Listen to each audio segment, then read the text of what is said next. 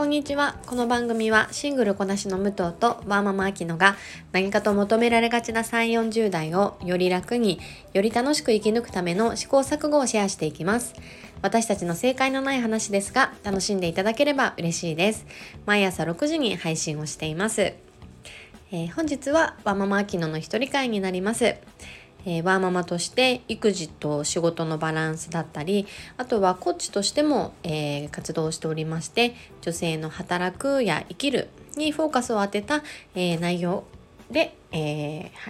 お話をさせていただいております。本日もどうぞお付き合いよろしくお願いします、え3月も半ばに、え間もなく入りますけれども、え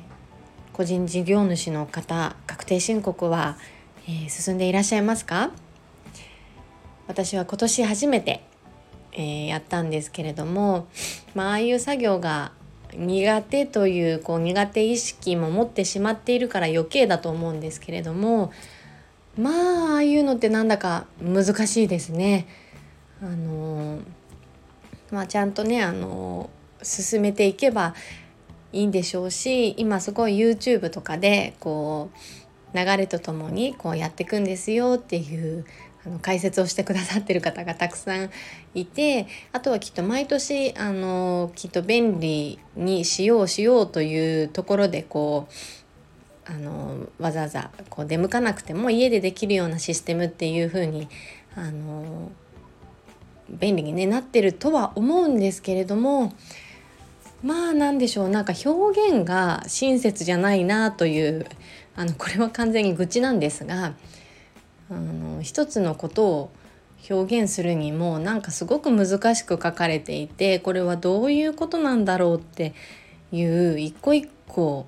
なんか進むのがちょっと大変でした。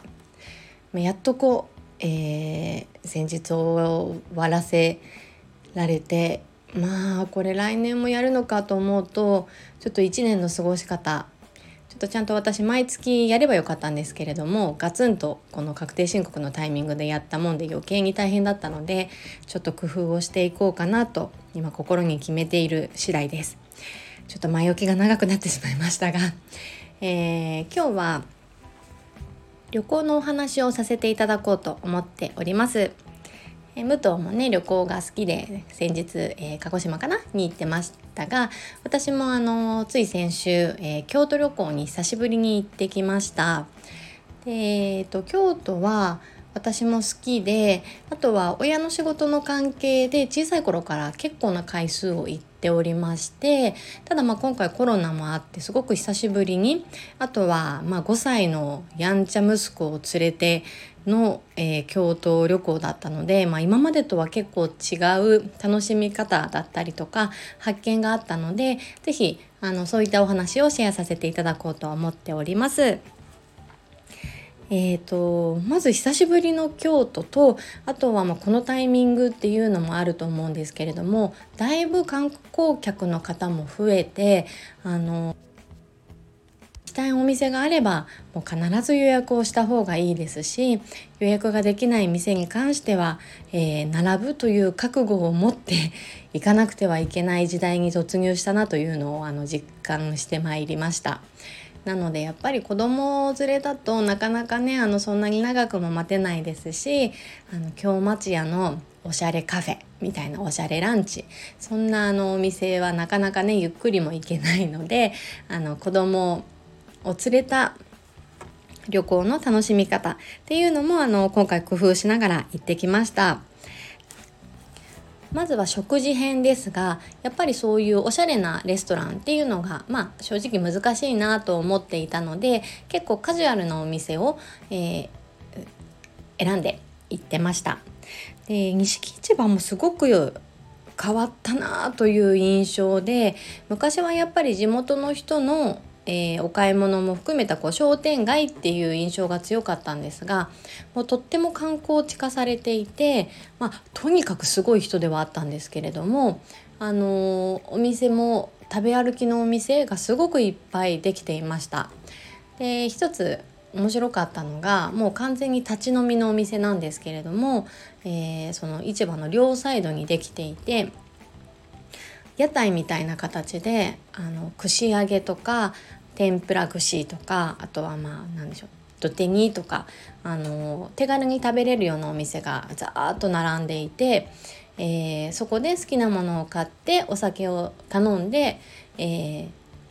立ち飲み立ち食いスタイル。っていうお店があの私たちも入ったんですけれどもとっても繁盛していて、まああの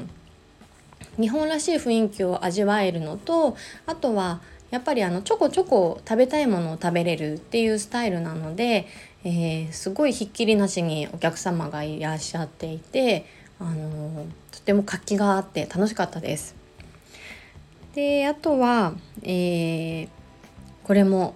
あのすごくカジュアルなんですが京都って静屋っていうパン屋さんがとってもあの多いですよね、まあ、有名でもうほんと各駅くらいにあるんじゃないかなっていうくらいで。で多分京都駅にも2個くらいは入っているんじゃないかなと思います。でそこのビーフカツサンドが大好きで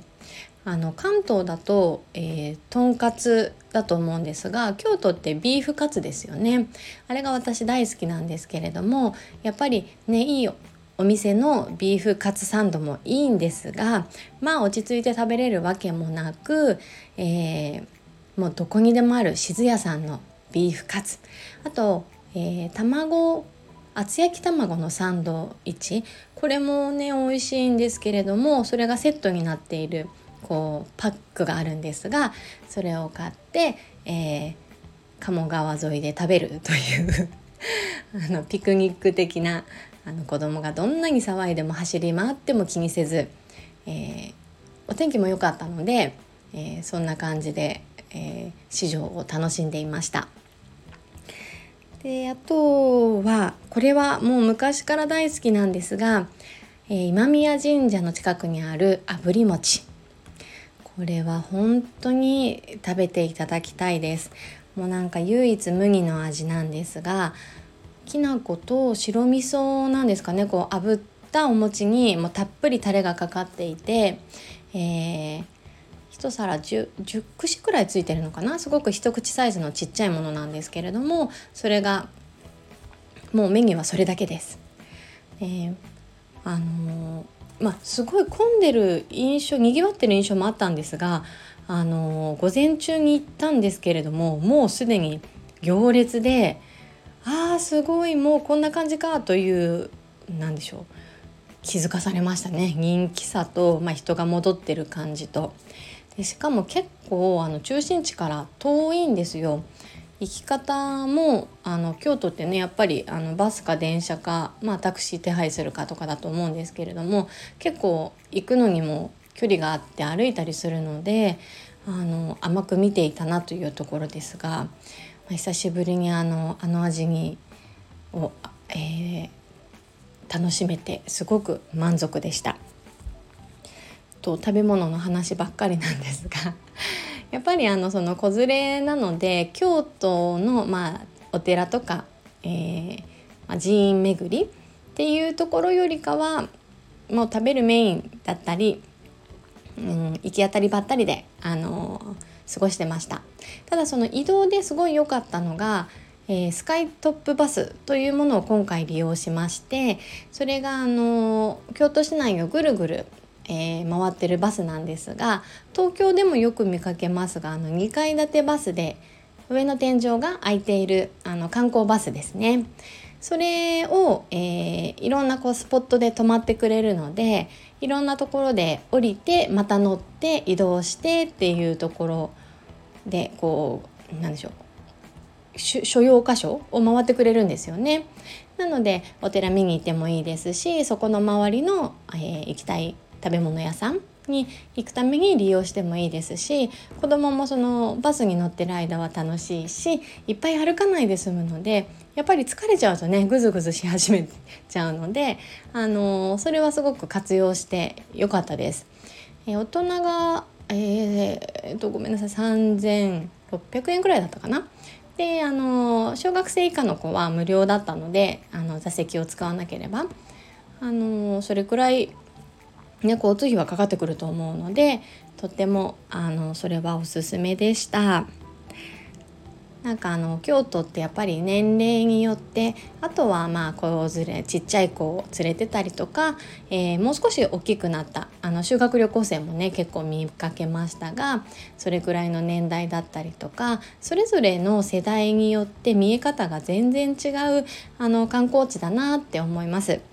今回、まあ、最初はあなんかおしゃれなとこせっかくだから行きたいなとかっていう思いがあったんですけれども子供が一緒だったからこそ見えた京都っていうのがあったのでそれはそれであの楽しめた一面でした。今日はつらつらと私の京都旅行の話を、えー、お話しさせていただきましたが、えー、少しでも何でしょうこう旅行に行きたいなっていう欲だったりとかあとはまあ子連れ旅行での何でしょう少しでも参考になれば嬉しいです。えー、この番組はスタンド FM はじめ各種ポッドキャストで配信しています。ご質問やご相談はリンクにあります Twitter アカウントとスタンド FM のレターでお願いいたします。皆さんのフォローやご意見いただけますと大変励みになりますのでお待ちしております。ではまた次回失礼いたします。